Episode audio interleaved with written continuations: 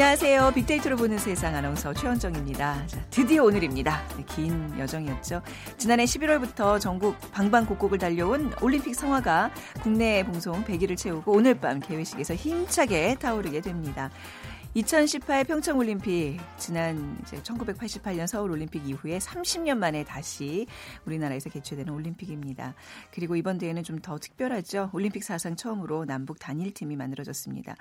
이번 슬로건 어, 하나된 열정이죠. 모두 하나의 마음으로 정치적 갈등을 넘어선 평화의 올림픽으로 새로운 올림픽의 역사가 쓰이기를 간절히 바라는 마음입니다. 오늘 밤 8시 전 세계인의 이목이 집중될 평창 올림픽 개막 소식과 함께 한 주간의 화제가 됐던 소식들 모아서 2주의 키워드를 정리해 드리겠습니다. 먼저 빅퀴즈 같이 풀어보도록 하죠. 17일간 펼쳐질 세계인의 축제 평창 올림픽. 우리나라는 전 종목에 144명의 선수들이 출전합니다. 우리나라는 역대 최고 성적인 종합 4위를 달성하겠다는 목표를 세웠습니다. 모든 선수들에게 올림픽은 특별하죠. 그런데 이번에 참가한 이 선수에게는 아주 특별한 대회입니다. 2006년 토리노 동계올림픽에 첫 출전했던 이 선수, 2010년 밴쿠버 여자 밴쿠버 대회 여자 500m에서 한국 여자 스피드 스케이팅 사상 첫 올림픽 금메달을 획득했습니다. 이후 늘 세계 정상 자리를 지켰습니다. 이번 올림픽을 끝으로 작별을 예고한 한국 여자 스피드 스케이팅의 자랑 이 선수를 맞춰주시는 게 오늘의 문제입니다. 1번 김연아, 2번 이상화, 3번 장미란, 4번 박태환. 중에 정답 고르셔서 휴대전화 문자메시지 지역번호 없이 샵 9730으로 보내주세요. 커피와 도넛 모바일 쿠폰 두 분께 드리겠습니다. 짧은 글 50원, 긴 글은 100원의 정보 이용료가 부과됩니다.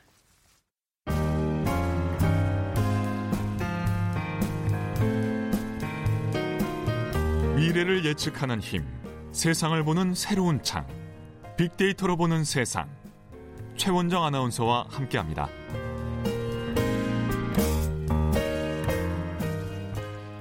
이주의 키워드 정리해 보도록 하죠. 비커뮤니케이션 전민기 팀장 나오셨습니다. 어서 오세요. 네, 반갑습니다. 전민기입니다. 네.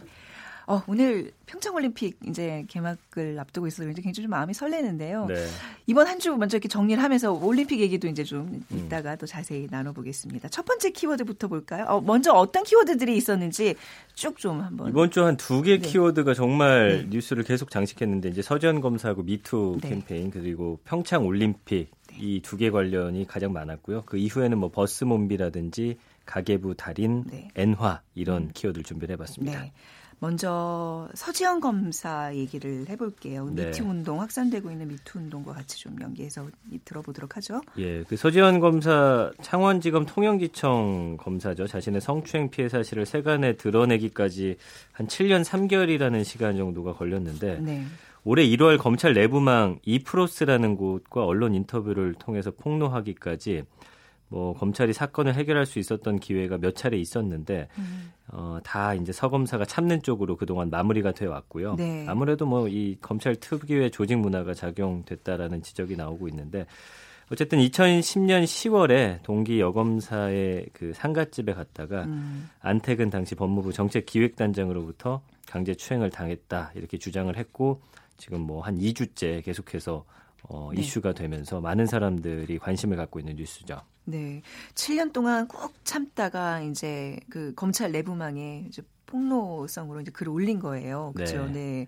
어떤 내용들을 또 담고 있었어요? 그러니까 이제 본인이 그 당시에 올렸던 건 아니고요. 네. 그 자리에 함께 있었던 사람이 이제 임은정 검사라는 그렇죠. 사람인데 어, 이 사람이 이제 사건과 관련한 뒷이야기를 검찰 내부망에 올렸는데 네. 2010년 당시 이제 피해 검사에게 전화를 걸었었는데 그러다 보니까 이그 그 당시 검찰국장이 호출돼서 올려갔답니다. 그래서 음. 임 검사가 해당 검사장이 피해자가 네. 가만히 있는데 왜 들쑤시냐고 이렇게 또 호통을 쳤고요. 네. 이게 오히려 그 당시 추태를 그냥 격려했던 거다 이렇게 하면서 또 음. 대충 무마하려고 했었습니다. 이때만 해도 이제 검찰 내부에서는 심각하게 받아들이지 않는 상황이었는데 네. 결국 서 검사가 실명으로 글을 올리고 방송에 출연하면서 이제 수뇌부가 움직이기 시작했고 또 이 사안에 대해서 검찰 내부에서도 뭐 뿌리 뽑겠다라고 하면서 지금 음, 비상대책위원회도 어, 발족을 했고 뭐 여러 가지 지금 상황이 벌어지고 있습니다. 네, 법조계 내에서 그 서지현 검사를 지지하는 목소리가 높아지고 있다면서요? 그렇습니다. 이제 사법 연수원 동기 225명이 지지 성명을 냈고요. 응원 네. 댓글 달리고 있고 이제 문유석 서울 동부지법 부장판사는 Me First라고 해서 음. 방관하지 않겠다라는 의미의 운동을 제안했고 네. 또 서검사의 대학교 후배들이죠 이대 후배들도 지지 선언을 하면서 또 미투 운동이 사실 작년에 전 세계적으로 불었었는데 네. 우리나라는 약간 잠잠했는데 네. 지금 이걸 계기로 해서 굉장히 음. 확산되고 있는 상황이고요. 네. 뭐 법조계뿐만 아니라 그렇죠, 문학의 아니라. 뭐 네. 최영미 시인이라든지 네. 뭐 여러 군데에서 지금 네. 목소리들이 계속해서 나오고 있습니다. 문화예술, 뭐 문단, 뭐 지금 미투 운동이 정말 빠른 속도로 확산이 되고 있어요. 예. 이제 불거져 나올 것이 온 그 기회를 지금 다 잡고서 이제 이게 사실 다 수면 위로 드러나야 될 일들이었어요. 그죠? 예, 그 전에 네. 이런 일들이 있었지만 네. 사실 사회적으로 큰 관심을 받아도 금세 사그라지는 그쵸, 분위기가 있었고 쉬쉬하고 오히려 네. 피해자를 음. 약간 손가락질하거나 그렇죠. 가해자로 몰고 가는 경우도 많았었는데 이번 미투 운동이 확산되면서 네. 조금 인식들이 변화하고 있다라는 걸 느낄 수가 있고요. 그러면서 이제 위드이 운동도 일어나고 있는데 음. 피해자 피해자는 아니지만 당신과 함께 하겠다 이런 사람들도 많아지고 있습니다. 그래서 아까 말씀드린 대로 뭐 여러 그 사법 연수원 동기라든지 서지현 검사를 응원한다라는 성명을 내면서 위드위 운동에 동참하고 있는데 네. 또 안타까운 건 지금 창원지검의 그 서지현 검사 자리를 또 뺐다고 하더라고요. 그랬다면서요. 예, 그래서 네. 지금 굉장히 논란이 되고 있습니다. 자, 뭐 아직도 진행 중인 지금 사건이니만큼 또 이제 저희도 계속 짚어드리도록 하고요. 다음 키워드로 넘어가 보겠습니다. 바로 오늘입니다. 평창 올림픽 개막을 하는데 네. 어떻게 뭐 개막식 어떻게 보실 거예요? 집에서? 집에서 봐야죠. 예. 어. 그 평창 동계 올림픽이 정말 그래도 다행인 게 어, 한동안 사실 다른 이슈에 굉장히 묻혀 있었어요. 네. 그러면서 스포츠보다는 정치 그리고 선수보다는 정치인이 오히려 부각되면서 약간 좀 안타까운 모습이 있었는데 요 며칠 사이 보니까 그래도 이제는 정말 올림픽 자체에 대한 관심으로 좀 커지고 있다라는 걸 알 수가 있었고 네. 어, 동계올림픽 사실은 하계 올림픽보다는 관심이 조금 적잖아요. 스포츠 네. 종목들을 어렵기도 룰 하고. 같은 거 어제 이제 컬링 같은 거 하면서도 룰을 좀 찾아서 봤는데 좀 어렵더라고요. 네. 잘, 뭐잘 모르시죠, 전민기 팀장님. 그러니까 뭐 돌 밀어가지고 가운데 많이 넣는 거잖아요, 그렇죠? 그렇죠. 정확하게 안에 넣는 거. 네. 어. 그래서 지난 7년간 평창 동계올림픽을 쳤더니 네. 연관어 1위가 김연아 선수였다라는 아, 건 조금 네. 안타까운 일이. 뭐, 우리가 물론, 네, 우리가 안타깝... 피겨 종목은 조금 이제 그래도 그쵸. 많이 봐서 아는데 다른 종목들에 대한 대한 관심, 네. 좀 지식도 많이 부족한 것 같고. 뭐 근데 맞아요. 차차 보면서 17일 동안이나 계속 되는데 보면 뭐 나, 쌓이겠죠. 관심을 나름, 좀 네. 가져야죠. 네. 근데 올해 들어서도 역시나 마찬가지였던 게 연관어 1위가 이제 문재인 대통령이었습니다. 아. 3만 7천 회 언급됐고 네. 그 이후에 김정은 북한 노동당 위원장 3만 4천 회, 음. 도널드 트럼프 미국 대통령 1만 7천 회.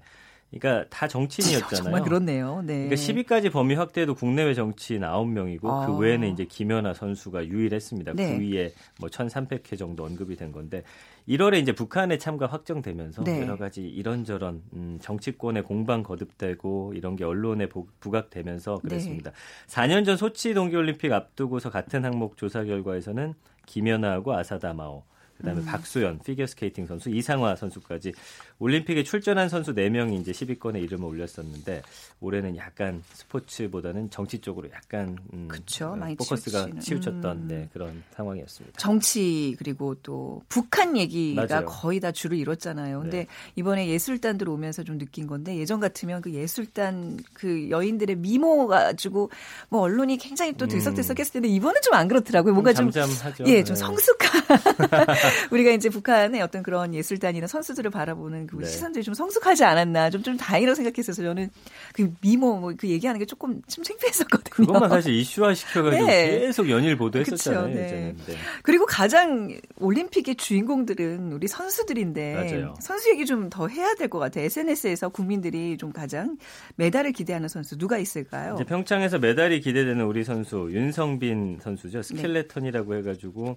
이 썰매에 이제 이제 세 가지 종류가 있습니다. 봅슬레이라고 해서 약간 그 두 명이 타고 가는 게 있고 두세 네. 명. 그다음에 루지는 이제 발바닥이 먼저 밑으로 내려와 가지고 이 활강하는 거고요. 네. 이 스켈레톤 같은 경우는 머리를 앞으로 해 가지고 아, 이렇게 그렇죠. 네. 엎드려서 내려오는 건데 네. 윤성빈 선수가 세계 대회에서 우승 많이 했었거든요. 음. 그러면서 이 월드컵에서 금메달 5개, 은메달 2개를 그동안 땄었고 세계 랭킹 1위에도 올랐었고 그렇기 때문에 가장 큰 관심 받고 있고요. 네. 그 이후에는 역시 쇼트트랙이겠죠. 최민정 선수, 심석희 선수, 그다음에 스피드 스케이팅의 이상화 선수, 이승훈 선수가 가장 많은 관심을 받고 있습니다. 그래서 이 국민 1000명을 대상으로 조사한 평창 올림픽 관심도가 12월에 이제 45.1%였는데 이게 조금씩 올라가고 있다. 네. 그리고 조직위가 집계한 그 어, 입장권 판매량도 이제 거의 많이 팔리면서 음. 다행히 평창 동계올림픽을 거의 이제 일주일 정도 앞두고부터는 네. 불이 붙고 있는 상황입니다. 예. 그래요. 그 경기장이 주최국 입장에서 그 횡하면 얼마나 되죠. 예. 민망합니까? 많이들 가서 자리 채워주셨으면 좋겠어요. 그리고 단순히 뭐 머리수 채우는 게 아니라 가서 실제로 보면 그렇게 재밌대요. 그 어제 컬링 네. 대회 네. 이제 하는 거 봤더니 네. KBS 중계 봤더니 사람들 많이 와 있고 네. 예전과 달리 예전엔 일사불란하게 응원했었는데 음. 이제는 좀 조직적인 것보다는 네. 굉장히 즐거워하면서 보는 아. 게 조금 아. 달라진 모습 같더라고요. 예. 전에는 정말 이렇게 다 동원돼서 경기를 보는 게 아니라 그냥 응원을 아, 위한 그렇죠. 그런 예, 예. 모임들 그런 걸 가졌는데 이제는 그 경기들도 뭐 워낙 이제 스포츠 수준들이 높아져서 그런지 전문적인 지식으로 보시는 분들이 많은 것 같아요. 그리고 SNS 글 봐도 네. 예전에는 금메달이 거의 목메달았는데 이제는 그런 분위기 좀 달라졌어요. 네. 네, 선수들 진짜 음. 마음으로 응원하고 네. 그 메달 색깔에 상관없이 즐겁게 네. 즐기는 문화가 이제는 아. 좀 퍼지고 있다 이렇게 보입니다. 순간순간 시간을 즐기고 예. 노력을 소중히 생각하는 문화 좋네요. 동계올림픽 관련 데이터를 숫자로 네. 정리해 주셨다고요? 이제 정리를 해봤는데 1이란 숫자 우리나라에서 처음 하는 동계올림픽이고요. 1988년 하계 올림픽 이후에 지금 30년 만에 처음 음. 우리나라에서 열리는 그런 대회죠. 뭐 13이라는 숫자는 13개 경기장에서 이번에 열리고요. 네. 그다음에 이 14 노르웨이 바이애슬론 영웅이 있는데 올레 에이나르 비에른달렌이란 43살 선수인데 이름이 어렵네요. 개인 네. 통산 14번째 메달에 도전합니다. 몇 살이? 43살. 예, 이번에 43살 참가를 했고요. 어머나. 굉장하죠. 네, 네. 그리고 16 태극마크를 달고 평창 올림픽에 참가하는 귀화 선수가 상당히 또 많습니다. 16명이나 돼요? 네. 아. 그러니까 아이스하키 쪽에 많이 몰려 있긴 네, 한데 11명이 그쪽에 있고요. 어, 23이라는 숫자는 평창 동계올림픽을 개최하게, 아, 이제 평창이 동계올림픽을 개최하게 된 23번째 도시가 됐고요. 네. 38은 한국 선수의 첫 금메달이 동계올림픽 사상 한국의 38번째 금메달이었다라는 거고요. 네. 그다음에 42 한국 쇼트트랙 동계올림픽에서 42개나 땄고요. 네. 93은 이제 평창 알펜시아 스키 점프 센터 점프 타워가 세계에서 가장 높은데 이게 93m입니다. 어, 네. 예, 이번에 좀 의미가 있죠. 그리고 뭐 이외에도 뭐 여러 가지 숫자가 있는데 6,500은 평창 네. 올림픽 참가한 선수 수, 그다음에 16,000은 평창 올림픽의 봉사자 수, 뭐이 음. 정도 정리가 됩니다. 그래요. 뭐 숫자로 이렇게 정리할 정도로 이렇게 뭔가 기록적이고 의미 있는 그런 일들과 이런 뭐 우리가 의미를 부여해야 될 사건들이 많다는 얘기인데 이번 올림픽에서 뭐 아까 지금 사실 금메달 수가 중요한 건 아니지만요. 네. 그래도 뭔가 우리 선수들이 선전해서 메달을 많이 따면 딸수록 국민적 관심이 높아지는 거잖아요. 미국의 한 데이터 회사가 그 예상을 했는데 그 어떻게 나왔나요? 그러니까 우리나라는 지금 금메달 8개 예상하고 있는데 네. 미국 통계 업체가 네. 2018 평창 동계 올림픽에서 대한민국이 금메달 7개, 은메달 3개를 획득해서 종합 6위에 오를 것이다. 이렇게 전망을 했습니다. 네, 우리 목표는 4위인데. 예. 예. 그러니까 하나 좀 적게 했더라고요. 아. 그리고 이제 독일 다른 매체 같은 경우는 이제 독일이 금메달 14개로 1위 할 거다라고 했고 네. 한국이 역시나 6위권 정도. 음. 그래서 우리 예상보다는 한 두 계단 정도 낮게 어, 이 두 개 언론 다 예상을 했는데 네. 어, 열심히 해서 요걸 좀 뛰어넘었으면 하는 바람이 음. 있습니다. 예상대로 되는 적이 한 번도 없잖아요. 잘 안 맞죠. 스포츠라 하면 네. 또 각본 없는 드라마 아니겠습니까? 뭔가 이거 이상의 어떤 또 선전을 기대하고요. 자, 두 번째 이슈 평창 올림픽까지 이렇게 살펴봤는데 이, 이 시점에서 노래 한 곡 듣도록 하죠. 어떤 네. 곡 지금 떠오르세요? 동계 올림픽 네. 하면은 이 영화가 또 떠올라서 쿨러닝이라는 영화가 아, 있었죠. 자메이카 그 선수들이 봅슬레이. 봅슬레이. 네. 거기 OST 중에서 지미 아, 클리프의 네. I Can See Clearly Now. 네. 예, 이곡 한번 들어봤습니다. 아, 쿨러닝의 노래입니다. 같이 들어보시죠. 아유 노래가 금방 끝나네요. 지미 클리프 I Can See Clearly Now. 이 우리나라 국가대표와 같은 그런 영화였잖아요. 네, 네 쿨러닝 진짜. 오랜만에 듣는.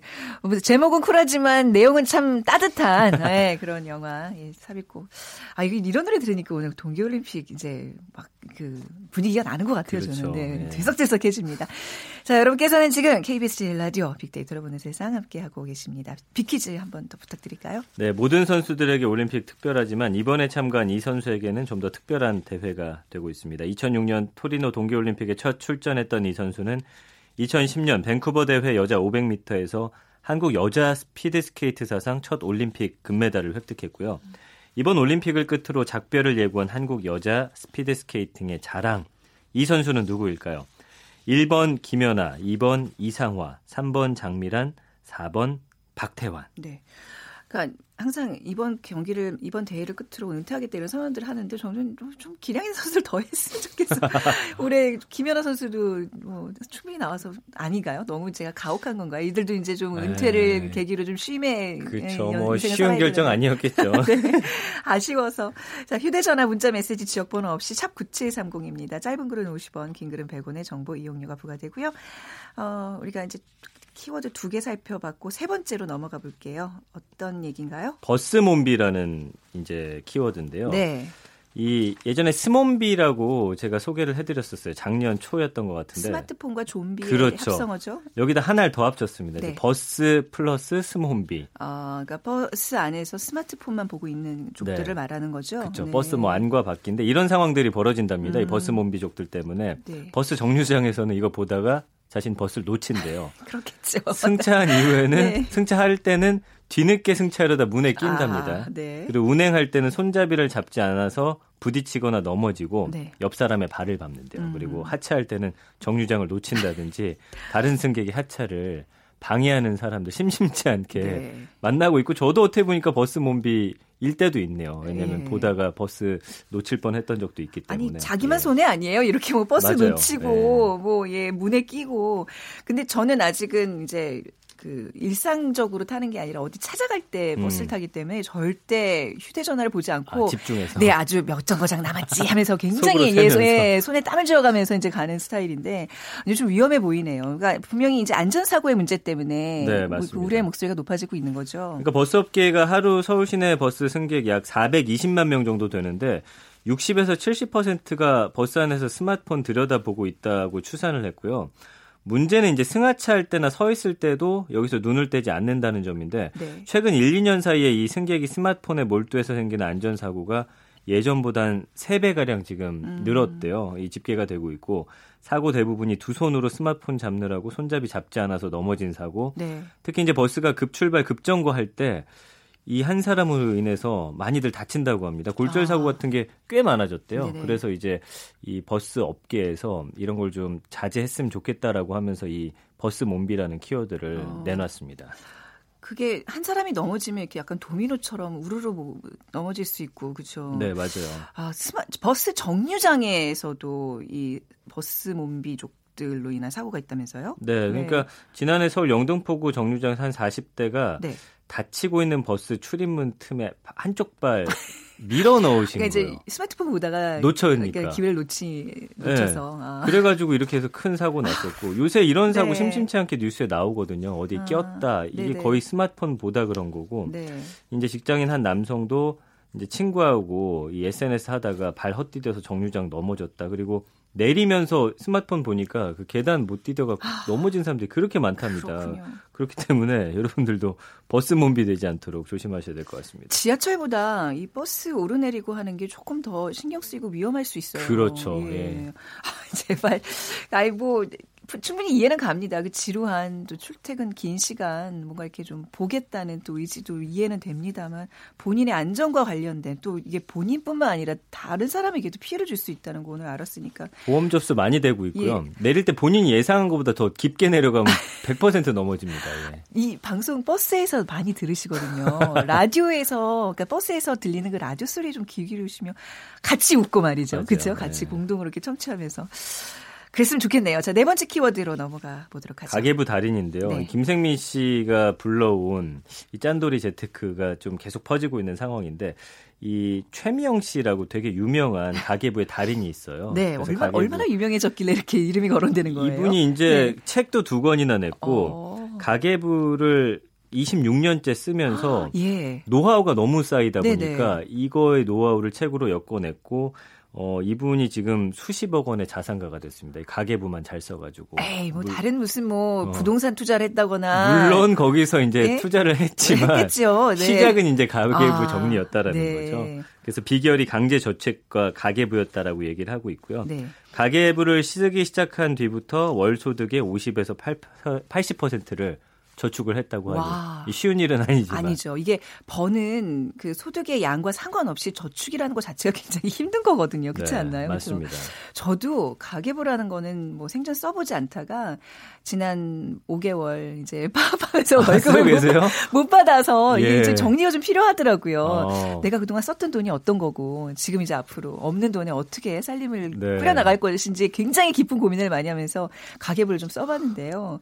진짜 어이없이 돈이 많이 나가더라고요. 아, 그래요, 맞아요. 네. 네. 아 진짜 한번 꼭 해보세요. 내 인생에 아주 중요한 계기가 된 것 같아요. 예. 자 꾸준히 이제 이게 좀 꾸준해야 좋은 건데 맞아요. 이러다 또 말 거예요 아마 저는 꾸준히 쓸 수 있는 비결 뭐가 있을까요? 가계부 다른 이야기를 들어보니까 네. 인생 목표를 먼저 정해야 된다고 합니다. 그래서 특히 음. 생애 주기에 따른 목돈 목표를 세우는 게 중요합니다. 그래서 역시 가계부를 쓰기로 결심했을 당시에 1년, 10년, 20년 나이에 맞춰서 구체적인 자산 목표를 세워야 되고요. 네. 그다음에 두 개를 써야 된대요. 원뿌리 가계부, 네. 곁뿌리 가계부. 이게 무슨 얘기예요? 그러니까 원뿌리 가계부는 한 달에 한 번 월급날 적는데 뭐 적금 보험을 포함한 강제 저축의 공과금, 교육비, 관리비, 통신비, 고정 지출액을 뜻하는 아, 거고요. 네. 그 이후에 이제 곁뿌리 가계부는 일반 가계부라고 보면 되는데 이 원뿌리 가계부에 적고 남은 잔액을 여기다 이제 딱 기입을 해서 네. 요걸 가지고 이제 불리는 거죠. 아. 네, 그래서 소득이 명확하게 파악된 상태에서 지출하기 때문에 뭐 예를 들어서 300을 버는데 150이 고정 지출이다. 네. 그러면은 이 곁불이 가계부에다 150 적고서 시작하는 겁니다. 그래서 여기 맞춰 나가게. 예. 아, 좋은 방법이네요. 그냥 네, 네. 듣기에도. 근데 이게 생각보다 쉽지 않은 게 항상 예상치 못한 목돈들이 지출될 때가 맞아요. 인생에 가끔이 아니라 음. 자주 생기거든요. 맞아요. 어떻게 그러니까 해야 돼요? 네. 가전제품 산다든지 뭐 병원 치료도 있고 네. 경조사 같은 게 있잖아요. 네, 그렇죠. 그러니까 이 항목 예산을 이미 원뿌리 가계부에다가 예비비로 좀 적어두고서 아, 예비비까지. 다른 오. 어. 통장에 따로 떼어서 네. 적립을 해야 된답니다. 아. 저도 이거 말씀드리고 있지만 야 하면서 내가 할 수 있을까라는 생각이 들긴 하는데 네. 이 정도 해야지 음. 가계부 달인이 될 수 있다라는 거고요. 네. 그리고 뭔가 만약에 냉장고를 살 거다 음. 그러면 10만 원씩 미리 10개월 전부터 아. 바로 사는 게 아니라 네네. 계획을 해서 저금을 해두는 그렇죠. 거예요. 떼어둬야 되는 아. 거예요. 그래서 가계부를 쓰기로 결심을 했다라고 한다면 네. 고정 지출하고 변동 지출 나누는 게 제일 중요하다고 하고요. 아. 그다음에 고정 지출로부터 먼저 따로 이제 떼어두고 네. 일단 3개월만 써보라고 합니다. 그 아. 그 기간만 실천해도 본인이 어떻게 소비를 하고 있다 패턴이 분석이 되고 네. 그러면 이제 재정 다이어트가 가능해지면서 네. 가계부 쓰는 게 재밌어진다고 하니까 아. 3개월이 참 쉽지 않은 기간인데 저는 제가 최근에 쌓은 노하우라고 하면 네. 시장을 뭐 마트나 직접 가지 않고 인터넷으로 사요. 그러면 어. 딱 필요한 항목만 사게 되고 네. 뭐가 샀는지 기록에 남잖아요. 그렇죠. 그래서 항상 보면 냉장고를 열어보면 이제 막 너무 바쁘게 직장 생활할 때는 다 썩어서 버리고 그랬는데 음. 이제는 정말 유통기한 딱딱 맞춰서 먹고 냉장고 파먹기 주말에는 무조건 냉장고에 있는 모든 재료로 밥을 해먹고 음. 외식비 줄이죠. 썩어 나가는 그런 식재료들 저축을 할 수 있죠. 그래서 좀 많이 이렇게 해서 아끼게 되는 것 같아요. 네. 파업을 통해서 큰 깨달음을 얻으셨네요. 저도 이제 부자 되려고요. 네. 다섯 번째 키워드 가보겠습니다. 엔화인데요. 네. 오늘은 이제 천 원대 돌파했는데 이번 한 주 동안 900원 후반대다 보니까 네. 원화가 이제 강세로 반대가 되면서 음. 한국 관광객이 일본을 또 많이 안 그래도 많이 찾았었는데 네. 더 많이 찾게 됐어요. 2년 전에는 1,100원대고 작년엔 1,000원대였는데 지난해 10월부터 900원대로 내려가면서 여행 경비가 좀 많이 싸졌고 네. 물가도 원래는 그래도 일본이 비쌌는데 오히려 일본보다 싼 일본이 더 싼 품목이 굉장히 많아졌습니다. 음. 뭐 콜라라든지 그다음에 김밥, 뭐 우유, 이한 어, 별다방의 그 커피 있잖아요. 네. 이게 사실은 그 세계 물가를 척도하는 예, 지수처럼 지수가 네. 됐는데 네. 일본이 3,190원, 우리나라가 4,100원이니까 음. 야 이제는 일본 물가가 우리나라보다 비싸지 않구나. 그리고 네. 저비용 항공사들이 일본행 얼리버드 항공권이나 땡처리 상품 내놨는데 음. 왕복 요금이 KTX 서울 부산보다 싼 것들이 저도 얼마 전에 봤더니 9만 네. 원대가 있더라고요. 네. 이 워낙 이제 엔화가 싸지다 보니까 이런 현상이 늘어났다라는 거죠. 예. 점점 외국으로 떠나는 관광객들이 늘어난다는 얘기잖아요. 우리나라를 들어오는 사람보다. 네. 올해 이 예. 우리나라에서 외국으로 나갈 한국인이 3천만 명을 돌파할 아. 것으로 예상하고 있습니다. 네. 그러니까 우리 지금 인구가 5천만 명 정도인데 음. 오, 5분의 3 정도가 외국 네. 떠나는 거잖아요. 그러니까 지난해 이제 일본 같은 경우는 한국 관광객이 714만 명이었는데 네. 우리나라로 들어온 일본인은 231만 명밖에 안 됐거든요. 이미 3배를 넘어섰고. 네. 2013년에도 뭐 그랬는데 앞으로 이 3천만 명 넘어선다는 건 대단한 수치입니다. 그러니까 네. 반면에 한국을 찾는 외국인은 1,600만 명밖에 안 되기 때문에 음. 여기에 대해서는 좀 생각을 해봐야 되지 않을까 싶습니다. 자, 오늘 또 이렇게 다섯 개의 키워드를 한주 정리해봤고요. 오늘 비퀴즈 정답은 이상화 선수입니다. 8495님, 그리고 2380님 두 분께 뭐 모바일 쿠폰 드리도록 할게요. 오늘 아침에 텔레비전에서 인사하는 거 봤는데 뭉클했습니다 하셨어요. 진짜 우리 선수들 끝까지 파이팅 해주시고요. 어, 끝곡으로 어떤 곡 들어볼까요? 지금 네. 요새 인터넷에서 장덕철이라는 그룹이 네. 역주행하면서 지금 난리도 아닙니다. 그래, 1위 계속하고 저도 이 노래 좋아해요. 네. 굉장히 예스러운 제목의 예스러운 맞아요. 가수 이름인데 네. 노래 좋죠. 세 사람의 이름 따서 장덕철이라고 그쵸, 네. 붙인 건데 네. 그날처럼 한번 들어보죠. 네, 네. 자 이 곡 들려드리면서 저도 여기서 인사 나누겠습니다. 오늘 함께해 주신 전민기 팀장 감사하고요. 고맙습니다. 네, 저는 다음 주 월요일 오전 11시 10분에 다시 오겠습니다. 지금까지 아나운서 최현정이었습니다.